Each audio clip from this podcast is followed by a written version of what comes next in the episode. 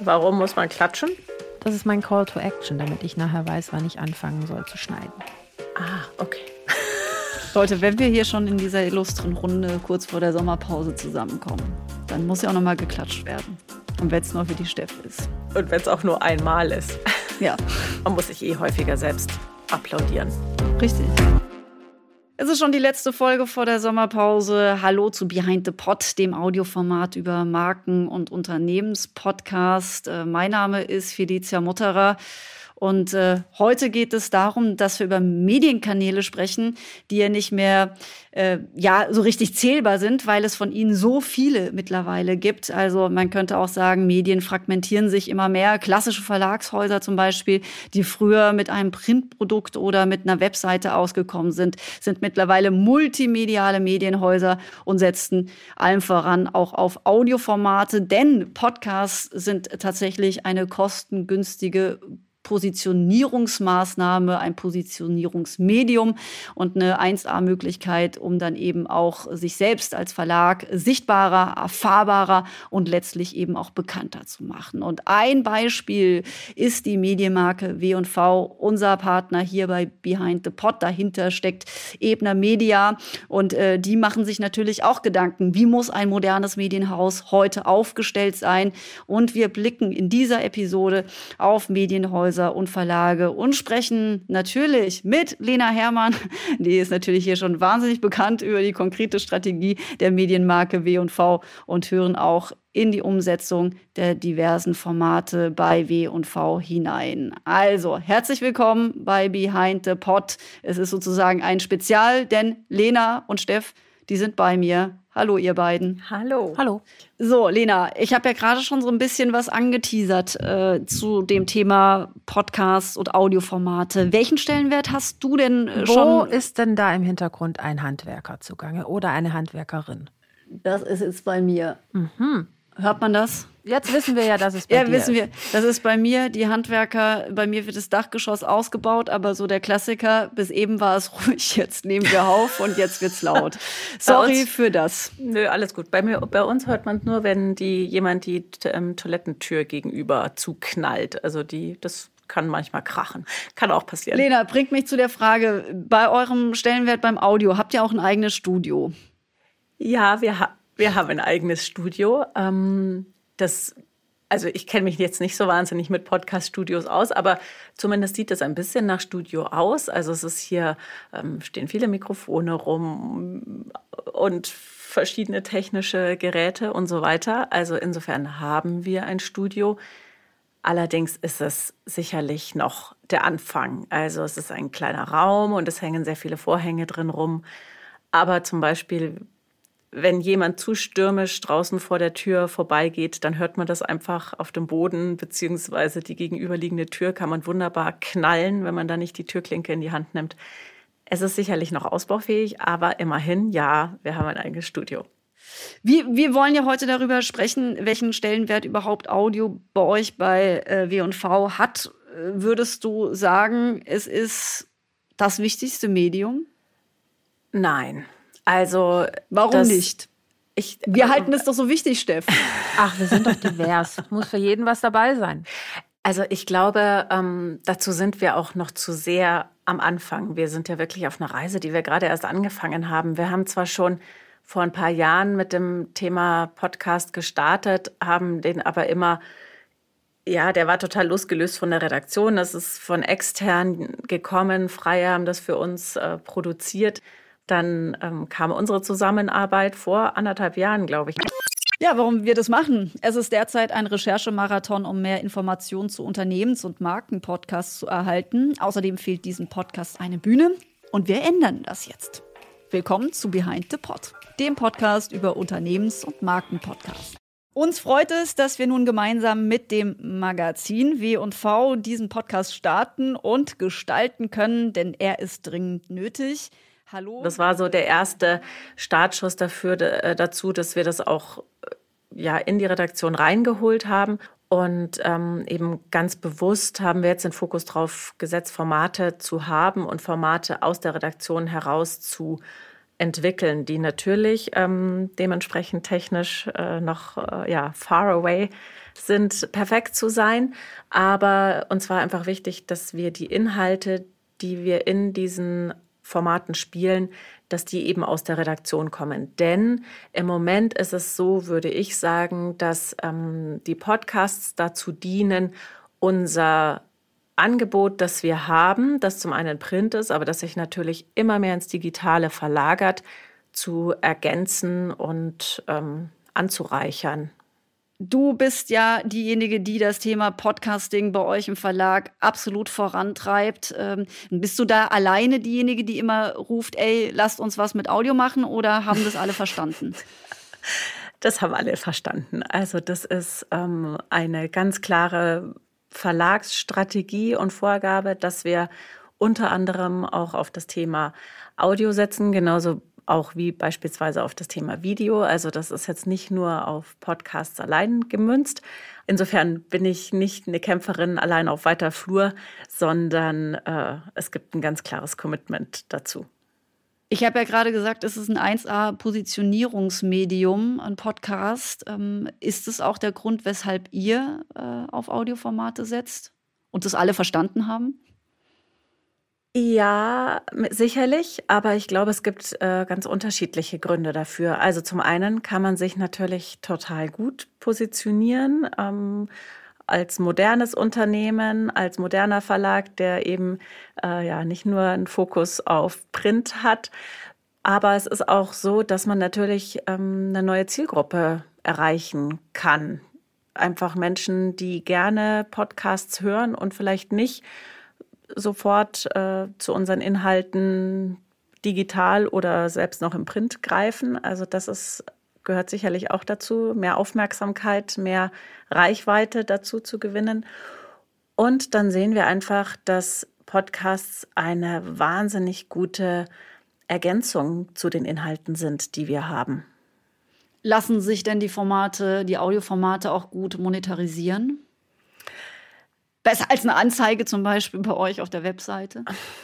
Das ist jetzt, das ist total schwer zu sagen, denn wir sind schon seit so, so vielen Jahren im digitalen Geschäft unterwegs und da sind die Abläufe gelernt, sowohl intern als auch natürlich extern bezüglich ähm, der Kunden, die wir haben. Und in das Thema Podcast gehen wir jetzt gerade ganz frisch rein. Seit Anfang des Jahres haben wir wirklich unsere eigenen aus der Redaktion erstellten beiden Formate. Insofern sind wir da noch ja, stecken wir da noch in den Kinderschuhen. Aber was sich zeigt, ist, dass ähm, Kunden, Sponsoren total offen dafür sind, für generell für kreative Formate, also die ja auch für inhaltlich getriebene Formate, für Formate, die anders sind als das, was man bisher so kannte, klassische Bannerwerbung, klassische Anzeigenschaltung im Heft etc. Also es gibt auf alle Fälle ein ganz großes Interesse. Steff, du hast dir die Formate auch mal ein bisschen genauer angehört. Sie heißen Denkanstoß und W und V Trendhunter. Was zeichnet die denn aus? Es ist eine Erweiterung der Fachkompetenz der journalistischen auf Audio. Also eigentlich eine logische Konsequenz. Ich frage mich nur die ganze Zeit so, ähm, also zumindest war das bei mir früher mal so, als ich entschieden habe, Journalistin zu werden, da war für mich klar, ähm, ich will zum Radio, weil da macht man was mit Stimme. Ich will schneiden, ich will ähm, Hüllkurven sehen und Tönchen aufnehmen und so weiter und bin deshalb explizit nicht äh, zu einem äh, Printmagazin, nicht zur Zeitung. Wie ist das denn, wenn man da jetzt plötzlich sozusagen auch zum Audiojournalisten wird, Lena, bevor ich hier kurz deine beiden ähm, Babys vorstelle? Also ich vor vielen, vielen Jahren habe ich auch mal in das Thema Hörfunk rein äh, geschnuppert und habe da sehr viel Spaß dran gehabt. Insofern habe ich mich niemals, so wie du, bewusst für das eine und bewusst für das andere entschieden. Und bei mir war es jetzt einfach so, dass ich über das Podcast Hören dazu gekommen bin und finde das einfach ein wahnsinnig attraktives und, und spannendes Format. Und dann war es irgendwie total naheliegend, wenn man so Fan eines solchen Formats ist, das geht euch wahrscheinlich genauso, könnte ich mir vorstellen, dass man auch sich damit beschäftigt, wie sowas entsteht. Und ähm, wenn man so viele Jahre Print oder ja, sch schreibende Journalistin war, dann ist das äh, ganz schön auch, ja, mal vor dem Mikrofon zu sitzen. Ganz abgesehen davon äh, schreibe ich nach wie vor wahnsinnig viel. Seien es Konzepte, seien es Interviewfragen, die ich mir überlege oder ähnliches. So, dann gehen wir mal kurz in deine ähm, Formate. Du bist ja jetzt nicht nur Fan, sondern mittlerweile, wenn ich es richtig verstehe, mindestens dreimal auch zu hören. Also nicht nur hier bei uns bei Behind the Pod als Expertin in Sachen Marketing. Du bist auch beim Denkanstoß als Moderatorin und bei Trend Hunter auch als Moderatorin. Da gibt es eine SMS oder hat jemand die Kaffeetasse angeklingt? Das war jetzt Lena. Das war die, ja, das war die Apple Watch. Die, ich weiß überhaupt nicht, wie man die leise beweg machen kann. Beweg dich, beweg dich. Oder hast du im Sitzen dein Bewegungsziel erreicht? Weiß ich nicht, eine SMS oder irgend sowas. Entschuldigung. Das ist Audio, dafür lieben wir das. Also, ja. den Denkanstoß. Das ist euer etwas regelmäßigeres äh, Format im Vergleich zu Trend Hunter, das nur einmal im Monat kommt. Also kurz zum Denkanstoß. Es ist ein klassisches Interviewformat. Du und dein Kollege, ihr wechselt euch da ja ab. Hallo und herzlich willkommen zum Podcast W und V Denkanstoß. Dieser Podcast heißt so, weil wir in jeder Folge eine wichtige und aktuelle Frage diskutieren wollen, die die Branche bewegt. Klare Fragestellung steht jedes Mal voran, also ganz äh, explizit.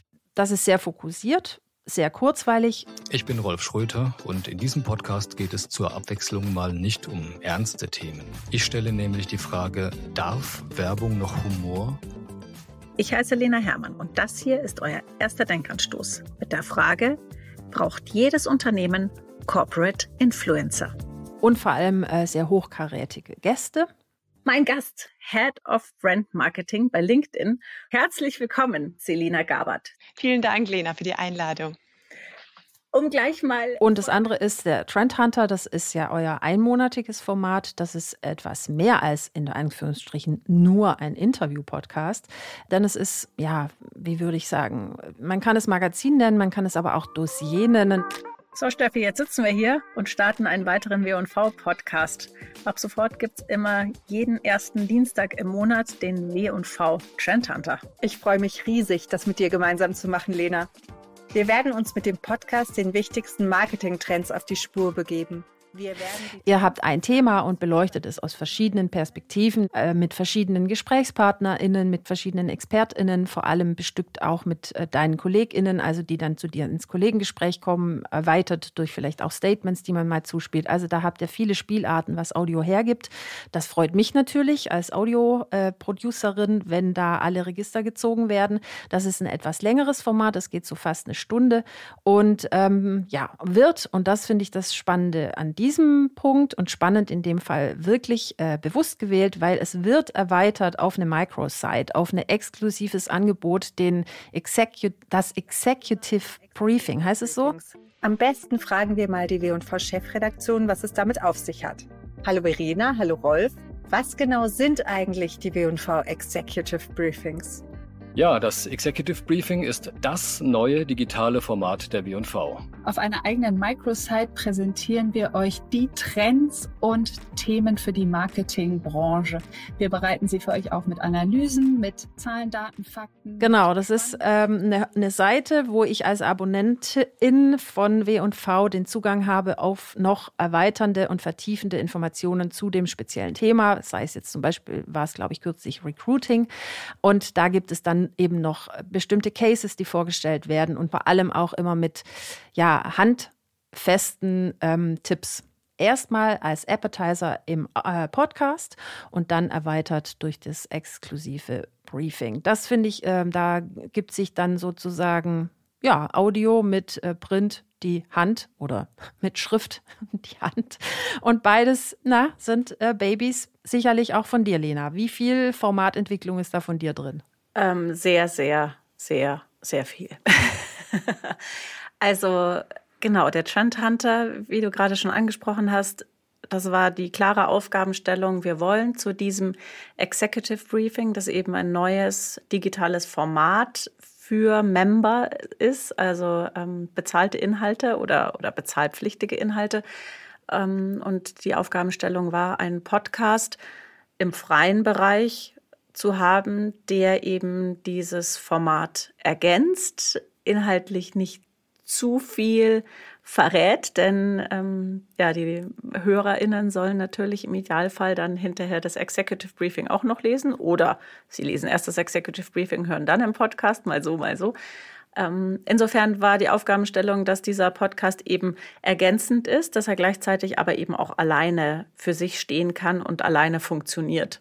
Und das war äh, eine große Herausforderung. Und das haben wir am Ende natürlich alle hier zusammen auch in der Redaktion entschieden und dran gefeilt. Aber diejenige, die da sehr viel äh, Hirnschmalz reingesteckt hat und ähm, sehr viel Vorlagen geliefert hat, die man dann eben diskutiert hat, das war ich gemeinsam mit meiner äh, Kollegin Stefanie Gruber, die da so mein Co-Host ähm, ist in diesem Format. Und beim Denkanstoß war es genauso. Da war die Aufgabenstellung, die äh, aus der Redaktion oder aus dem Verlag kam, ein bisschen eine andere. Wir wollten ein, ein regelmäßigeres, wie du schon gesagt hast, also ein 14-tägiges Format haben, das Personality ist ein bisschen, weil wir einfach in der Marketingbranche, das ist eine Branche, die sehr viel von den Menschen, die sich darin tummeln, lebt. Also wir wollten zum einen so ein persönliches Format haben und die Interviewpartner und Partnerinnen da in den Mittelpunkt stellen. Und gleichzeitig wollten wir uns inhaltlich ganz breit aufstellen. Wir wollten uns eben nicht auf einen bestimmten Aspekt konzentrieren und fokussieren, sondern wollten so quer durch die Kommunikationsbranche mit unseren Themen galoppieren, damit eben für jeden was dabei ist und wir möglichst uns vielfältig aufstellen.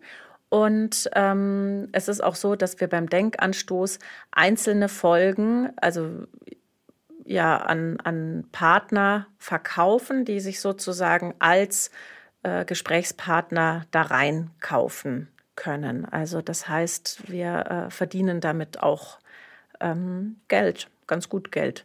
Und quasi eine PR-Bühne, wenn ich da kurz dazwischen gehen kann, weil genau diese Frage habe ich mir nämlich auch gestellt, weil ich zum Beispiel, wie gestalten Marken die Zukunft des Sports gehört habe mit dem Marco Sautner von Infront und habe dann auch eben er als Gesprächspartner und gleichzeitig äh, ist auch Infront der Sponsor der Folge. Äh, und jetzt hast du es gerade beantwortet. Also ihr bietet das als PR-Bühne an. Ich heiße Lena Hermann und das hier ist euer elfter Denkanstoß mit der Frage, wie können Marken die Zukunft des Sports mitgestalten? Unterstützt wird diese Folge vom Sportmarketingunternehmen Infront. Mein heutiger Gast ist Markus Sautner. Als Managing Director von Infront Germany verantwortet er das Deutschlandgeschäft. Herzlich willkommen und hallo, Marco. Hallo Lena, guten Morgen. Infront Germany ist unter anderem für die Vermarktung von Medien- und Sponsoringrechten für Sport. Genau, also das, äh, wir kennzeichnen das eben, indem wir den, den Sponsor äh, da eben auch namentlich äh, nennen. Das heißt, äh, es gibt auch Folgen, die sind nicht verkauft. Da haben wir die Gesprächspartner und Partnerinnen uns ganz selbst ausgesucht und sind direkt auf sie zugegangen. Aber es gibt eben Folgen, ähm, da haben sich die Unternehmen reingekauft und dann eben auch die äh, Gesprächspartner gesetzt. Also ja. Jetzt ging es ja darum, dass du ja gesagt hast, okay, für die Formatentwicklung bist du federführend verantwortlich. Ne? Auch wie wir gehört haben, bist du auch in den Podcast als Moderatorin zu hören. Was ist denn mit der Produktion? Bist du auch für die verantwortlich? Nein, zum Glück nicht. also, ähm, was ich mache, ist so ein, ich nenne es immer redaktionellen Rohschnitt im Vorfeld zu machen. Das heißt, ich liefere an unsere Postproduktion. Wir arbeiten da mit äh, Freien zusammen, die das für uns eben dann schön machen, ähm, die Musik an der richtigen Stelle einspielen etc. Äh, denen liefere ich den ja, einen, einen inhaltlichen Schnitt. Das heißt, ähm, ich kürze die Folge.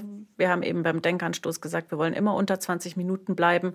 In der Regel unterhält man sich dann doch mal eine halbe Stunde. Das heißt, dann kürze ich das und nehme das eben raus, was ich denke, was redaktionell sinnvoll ist.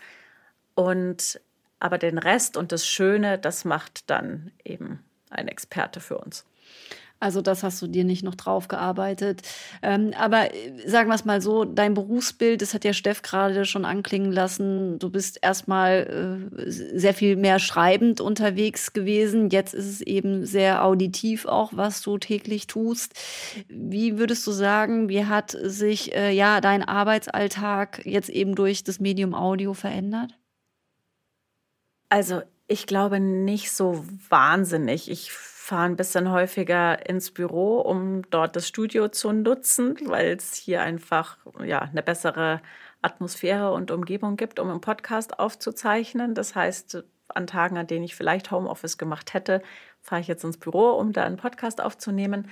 Aber so viel hat sich nicht geändert, denn letztendlich, wir haben vorher schon sehr viele Formate bespielt. Wir haben ein Heft, wir haben einen Online-Auftritt im freien Bereich, wir haben einen Online-Auftritt äh, mit Paid-Formaten und jetzt eben auch noch diese Executive Briefings, diese, ja, ich glaube, Dossiers sagen es, Dossiers ist das ganz, ganz gute Wort dafür, die eben monatlich erscheinen, die auch digital abrufbar sind.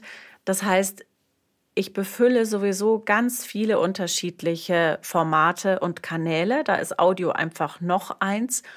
Und es ist eben, hat sich in den letzten Jahren schon rauskristallisiert, dass sich immer mehr, dass man immer mehr, wenn man eine Geschichte, wenn eine Geschichte aufpoppt oder man mit jemandem im Gespräch ist und sich was rauskristallisiert, was eine Geschichte sein könnte, dass man dann anfängt darüber nachzudenken, in welchem Kanal sich die am besten anhört oder liest und wie man sie am besten verarbeiten kann. Und manchmal ist es dann so, dass es eben eine Podcast-Folge wird und eine Geschichte im Heft oder äh, ja, wie beim Trend Hunter eben ein Interview im Executive Briefing und dann noch ein kurzes Interview-Snippet vielleicht im, äh, im Podcast. Also der Kontakt zu den Menschen ist der gleiche, auch die Suche nach Geschichten.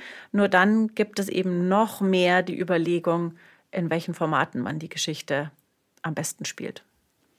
Ich habe äh, im Vorfeld mal geguckt, also ich meine, wir reden ja hier jetzt drüber, wie sozusagen herkömmlich sonst als äh, schreibende Zunft bekannte Verlagshäuser sich Richtung neuer Kanäle, also unter anderem vor allem Audio, entwickeln. Äh, da habe ich ein Interview von 2021 gefunden von der Motorpresse Stuttgart und die haben ein Dutzend Podcasts und das innerhalb von zweieinhalb Jahren irgendwie aufgestellt. Es ist schon ziemlich ordentlich. Die Motorpresse ist ja Herausgeber von Automotorsport, Promobil, Men's Health und Outdoor, um nur ein paar zu nennen. Ist jetzt ein ganz anderes Feld als W&V, aber dennoch ja auch originär ein Verlag, ein journalistischer Verlag, auch redaktionell äh, orientiert.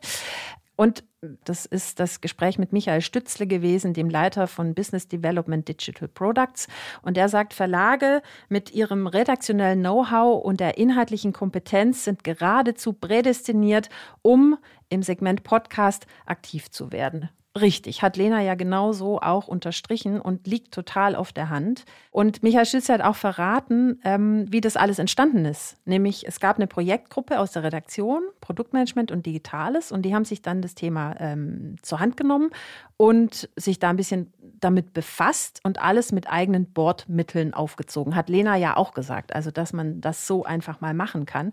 Also meine Frage ist, habt ihr neue Leute erreicht? Kriegt ihr da neues Feedback? Und Anschlussfrage sollte man nie tun, aber wir sind ja hier Profis. Was ist Audio, was Print oder Schrift nicht ist? Weil ich glaube, das vielleicht nochmal zu sagen, was dein Gefühl ist. Was kann Audio, was du jetzt bei Schrift bisher nicht verwirklichen konntest? Also zur Zielgruppe kann ich nicht wirklich was Valides sagen. Das ist, sind im Moment eher noch so Gefühlswerte. Also was wir beispielsweise sehen, ist, dass wir im Trend Hunter immer auch ein oder zwei ExpertInnen aus der Gen Z, aus der Marketing- oder Kommunikationsbranche haben, die zu Wort kommen und eben ihre Sicht der Dinge da noch mit reinbringen. Und das ist ganz erstaunlich zu sehen. Aber das ist jetzt, wie gesagt, eher so ein, so ein Gefühlsding. Ähm, wie viele Menschen aus der Gen Z plötzlich auch auf mich konkret zukommen und wie viele das eben plötzlich wahrnehmen. Und das ist sicherlich ganz schön zu sehen, dass wir da uns zumindest gefühlsmäßig so ein bisschen verjüngen, hat sicherlich eben ganz viel damit zu tun, dass Menschen aus der Gen Z dort zu Wort kommen, die das wiederum natürlich teilen in ihrem Netzwerk etc. Aber auch das äh, zahlt ja dann am Ende auf die Marke W&V ein. Aber wirklich ernsthaft Konkreteres kann ich zum jetzigen Zeitpunkt dazu einfach nicht sagen. Und äh, die zweite Frage, was Audio mehr oder besser oder anders kann als, ähm, als das Geschriebene. Ich, also wir sind uns ja alle einig, dass Audio natürlich den großen Vorteil hat, dass man es eben in Situationen hören kann, in denen man nicht lesen kann oder sollte, wie beim Autofahren beispielsweise ähm, oder beim Joggen oder was auch immer, Staubsaugen. Äh, das heißt, man erreicht die HörerInnen natürlich in ganz anderen Situationen. Wir wissen, kennen alle das Argument der, der Nähe und damit auch der Emotionalisierung, dass man näher dran ist an den Menschen, weil man eben so unmittelbar auf den Ohren oder in den Ohren ist. Was ich aber glaube, was für Verlagshäuser und Medienhäuser viel relevanter ist, ist diese Verzahnung der verschiedenen ähm, Channels, wie wir so schön sagen. Also, äh, dass man eben auf allen Kanälen Inhalte abrufen kann, je nachdem, worauf man gerade Lust hat, je nachdem, wo man gerade unterwegs ist und eben auf allen Kanälen auch der Marke begegnen kann. Und Jetzt haben wir ja erst, wir sind ja noch ganz am Anfang, aber wenn man so etablierte äh, Podcast-Marken wie beispielsweise inzwischen die Süddeutsche Zeitung anschaut, dann ist es ganz faszinierend zu sehen, welch unterschiedliche ähm, Vertriebskanäle, die für ihre Podcasts haben. Die haben nämlich ganz viele Podcasts hinter der Paywall, also bei, ich glaube, es heißt SZ Plus, also das digitale ähm, Abonnenten, äh, die digitale Abonnentenseite. Da sind ganz viele Formate. Aber sie haben auch frei zugängliche Formate. Das sind dann oft so Formate, die so ein bisschen behind the scenes äh, sind, so äh, die Hintergründe hinter der Recherche, also die so ein bisschen Appetit machen sollen auf Geschichten. Und dann gibt es ähm, auch noch so, ja, so, ich glaube, Spotify Originals, also eben so Zusammenarbeit, äh, eine Zusammenarbeit mit Plattformen, die dann eben exklusiv auf einer bestimmten Plattform frei zugänglich sind. Und ich glaube, dass schon allein das auch total da die unterschiedlichen Podcast-Formate wieder aufeinander einzahlen und das wiederum zu einem Mehrwert auch für die HörerInnen führt. Und da sind wir ganz am Anfang, aber wer weiß, was noch kommt. Ja, und auch zu einem ganz neuen Abo-Modell. Ne? Das, was du gerade von der Süddeutschen beschreibst, ist ja auch zum Beispiel, The Pioneer macht es ja wahnsinnig gut vor. Podcasts hinter die Bezahlschranke zu bringen, äh, nur der Community bereitzustellen, die eben auch The Pioneer abonniert haben. Da funktioniert es ja auch ausgezeichnet zumindest, was man so von außen mitbekommt. Ja, und du hast äh, gerade einiges angesprochen. Ich habe mir auch ein paar Fragen noch notiert, weil mich würde man generell hat dich noch schreiben gehört, Feli. Warst ja, fleißig. Lena, äh, Fragmentierung, du hast gerade ja, weil ich es eingangs erstens erwähnt habe und du jetzt auch das gerade noch mal genannt hast, äh, Teil der Strategie. Äh, es hört klingt so, als würdest du sagen, ja, diese Fragmentierung der Kanäle, das ist mehr eine Chance als Pain. Siehst du das so oder äh, habe ich da irgendwie was überhört?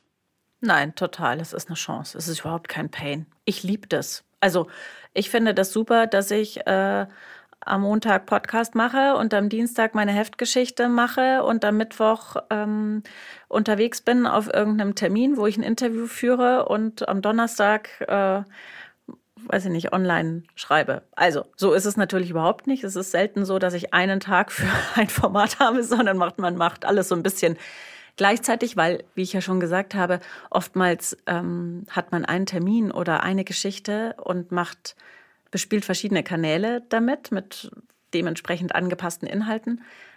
Aber ich empfinde das als ganz große Bereicherung und ich glaube, Journalistinnen, die heutzutage glauben, sie können nur noch ein einziges Medium bespielen, Ich glaube, dass das nicht die Zeichen der Zeit sind, ehrlich gesagt. Also und völlig egal, ob man ursprünglich aus dem TV oder ursprünglich aus dem Hörfunk oder eben ursprünglich aus dem Print kommt. Jeder macht nebenbei noch digital, jeder macht Social Media. Das sind, ähm, das ist Handwerkszeug inzwischen, das wir alle beherrschen müssen.